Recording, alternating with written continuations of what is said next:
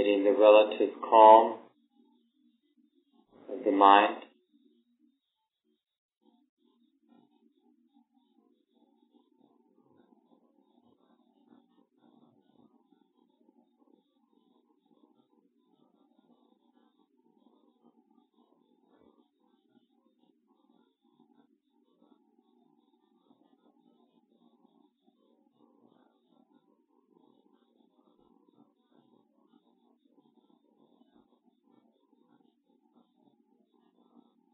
So we can begin the reflection by taking up the thought, everyone has to die.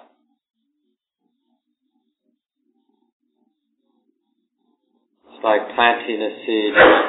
You can repeat that thought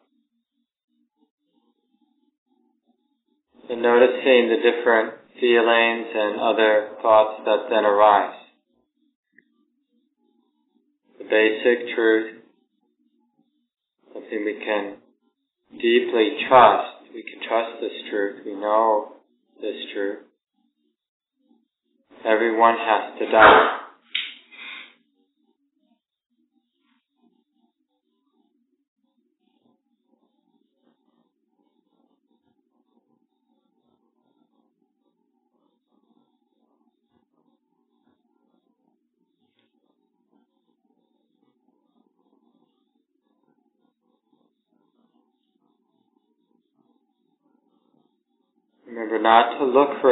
Particular response.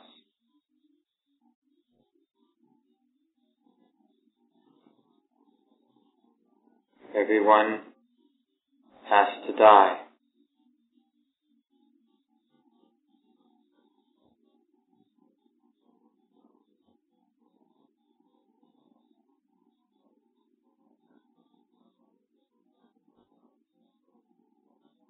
The mind is responds with being dismissive, then just notice that, how that is. Indifferent, reactive,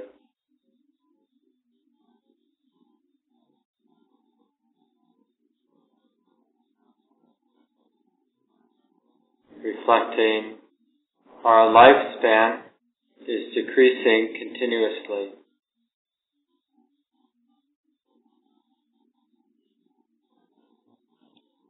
Other words, the time of death is approaching, coming nearer. This is a certainty.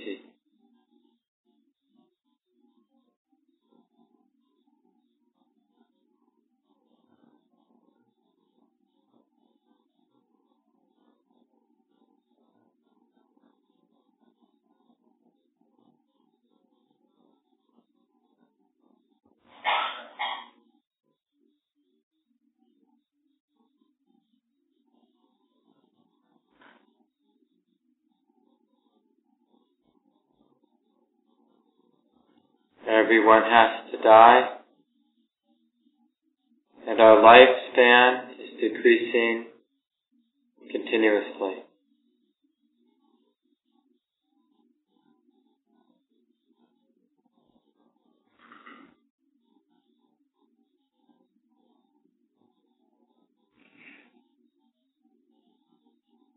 Reflecting the amount of time spent in our life to develop the mind is very small. In other words, the amount of time we've spent contemplating these certainties, integrating these certainties, relaxing with these truths is relatively small.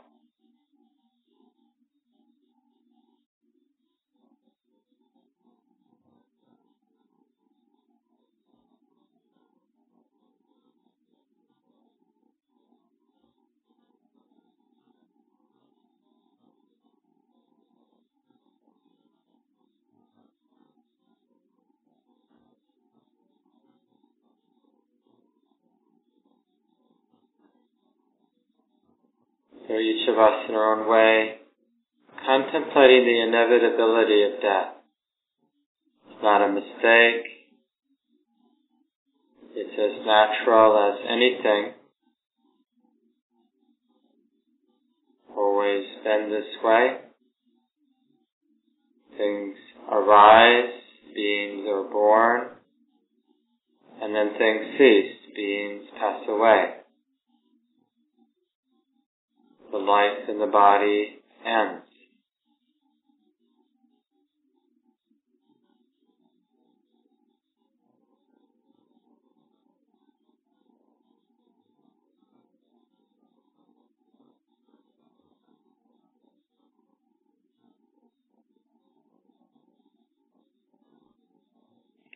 and contemplating the uncertainty of the time of death.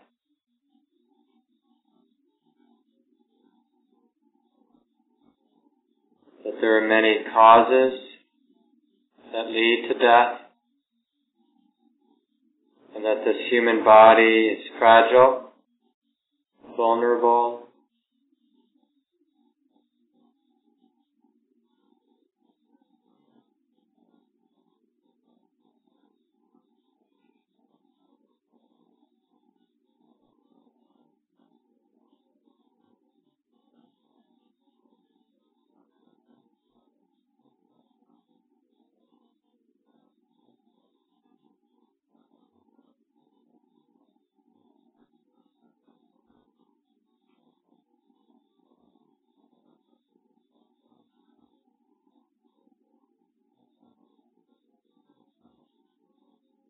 again in your own way, contemplating the uncertainty of the time of death.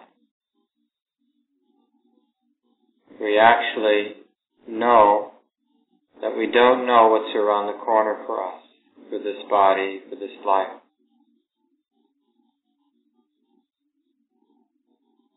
We can be quite certain that we really don't know the time of death.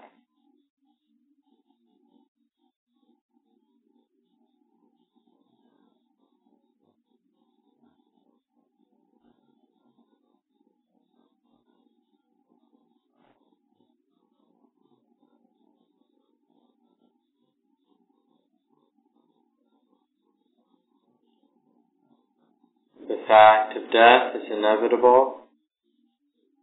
The time of death is uncertain.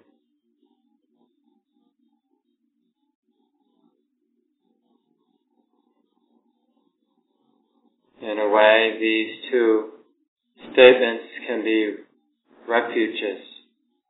We can trust that death of the body is inevitable. The timing is uncertain.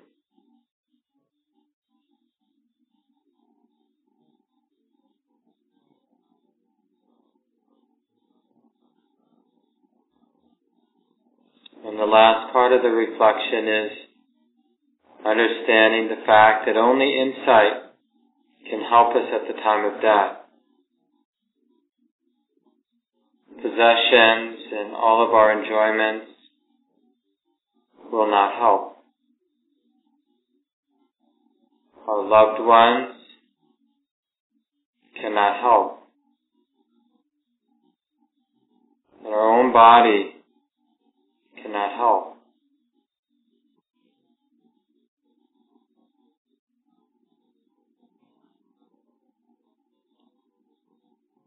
Only understanding can help.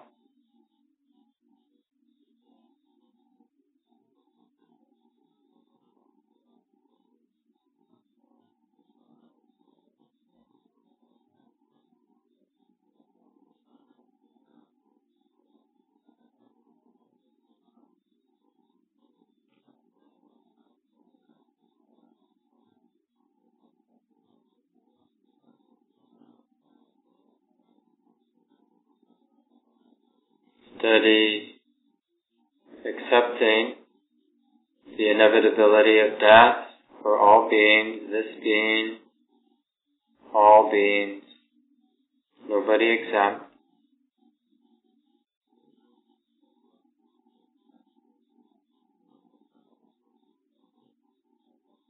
Grounded in the certainty that we don't know when that will happen. Soon. It might be in a long time. It's uncertain.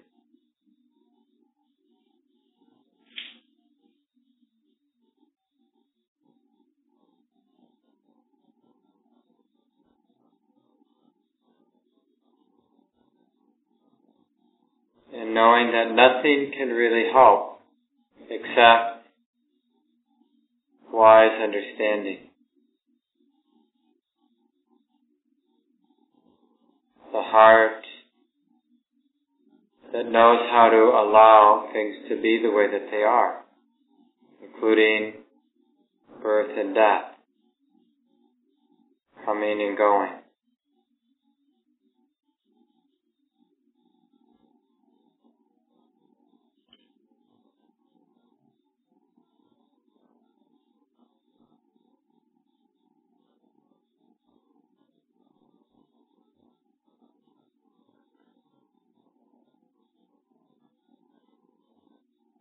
Once again, we'll go through the decomposition of the body, not to be morbid in any way, but simply to appreciate this natural recycling of living bodies, life eating life, life coming together and life falling apart. These are the traditional charnel ground meditations. But whether or not we're in the middle of a charnel ground, we have this imagination. We've seen bodies that have been killed, falling apart. So between our experience, direct experience, and our imaginations,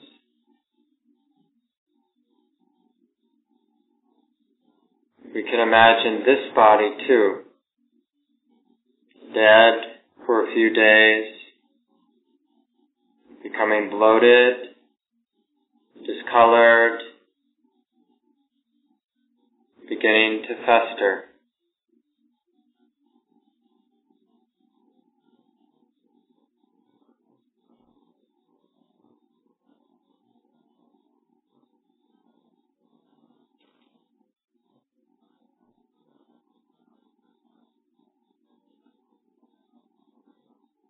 And as we go through this, you might want to bring more than just your own body to mind.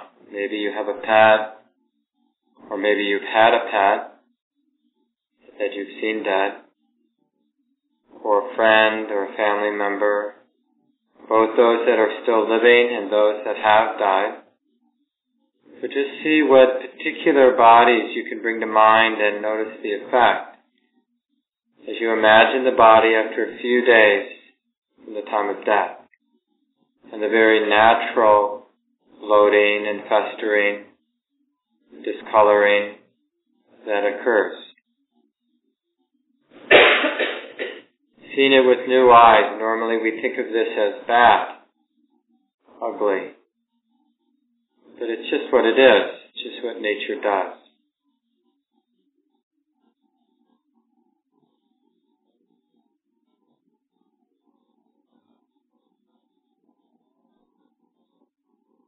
And we imagine the dead body becoming infested with worms and flies, other living creatures that taking their food off of the dead body, multiplying,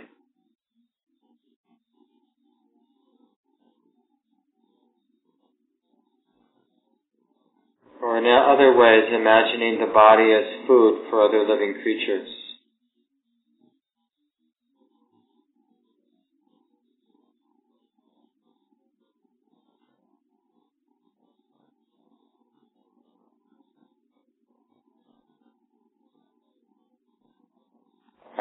That all that is left of my body is a skeleton with some flesh and blood still clinging to it. So the birds, the worms, the creatures have picked away, eaten away most of the soft flesh. leaving only the bones and the tough parts.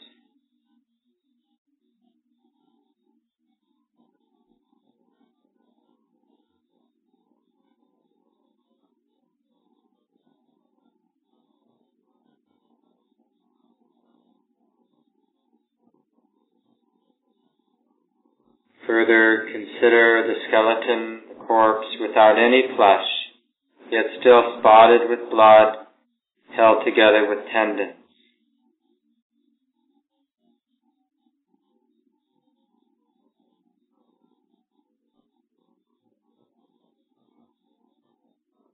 And then over the months,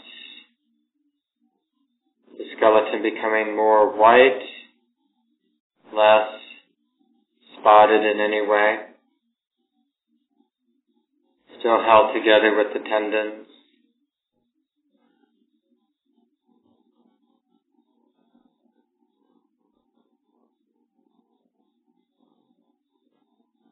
And even later, much later perhaps, the bones begin to scatter, the tendons begin to disintegrate, and perhaps animals scatter them, or the wind, or other means, the bones knocked around, moved around.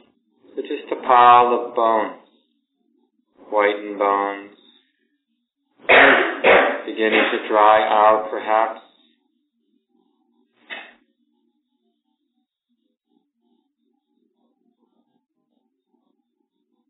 And then much, much later, the bones breaking apart into fragments, into dust even.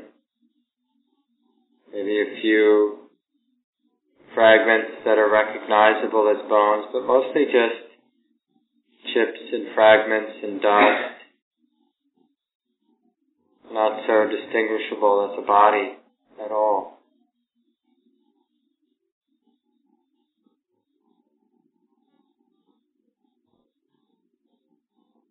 How many millions, billions of living creatures upon death the bodies have followed this exact path. The surface of the world, of course, this earth is built upon the dust of living beings.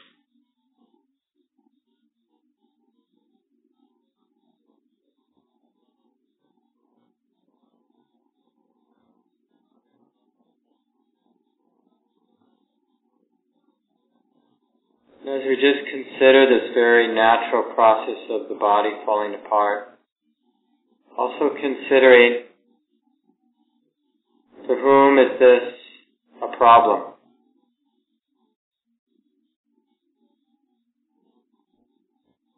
Is this a problem?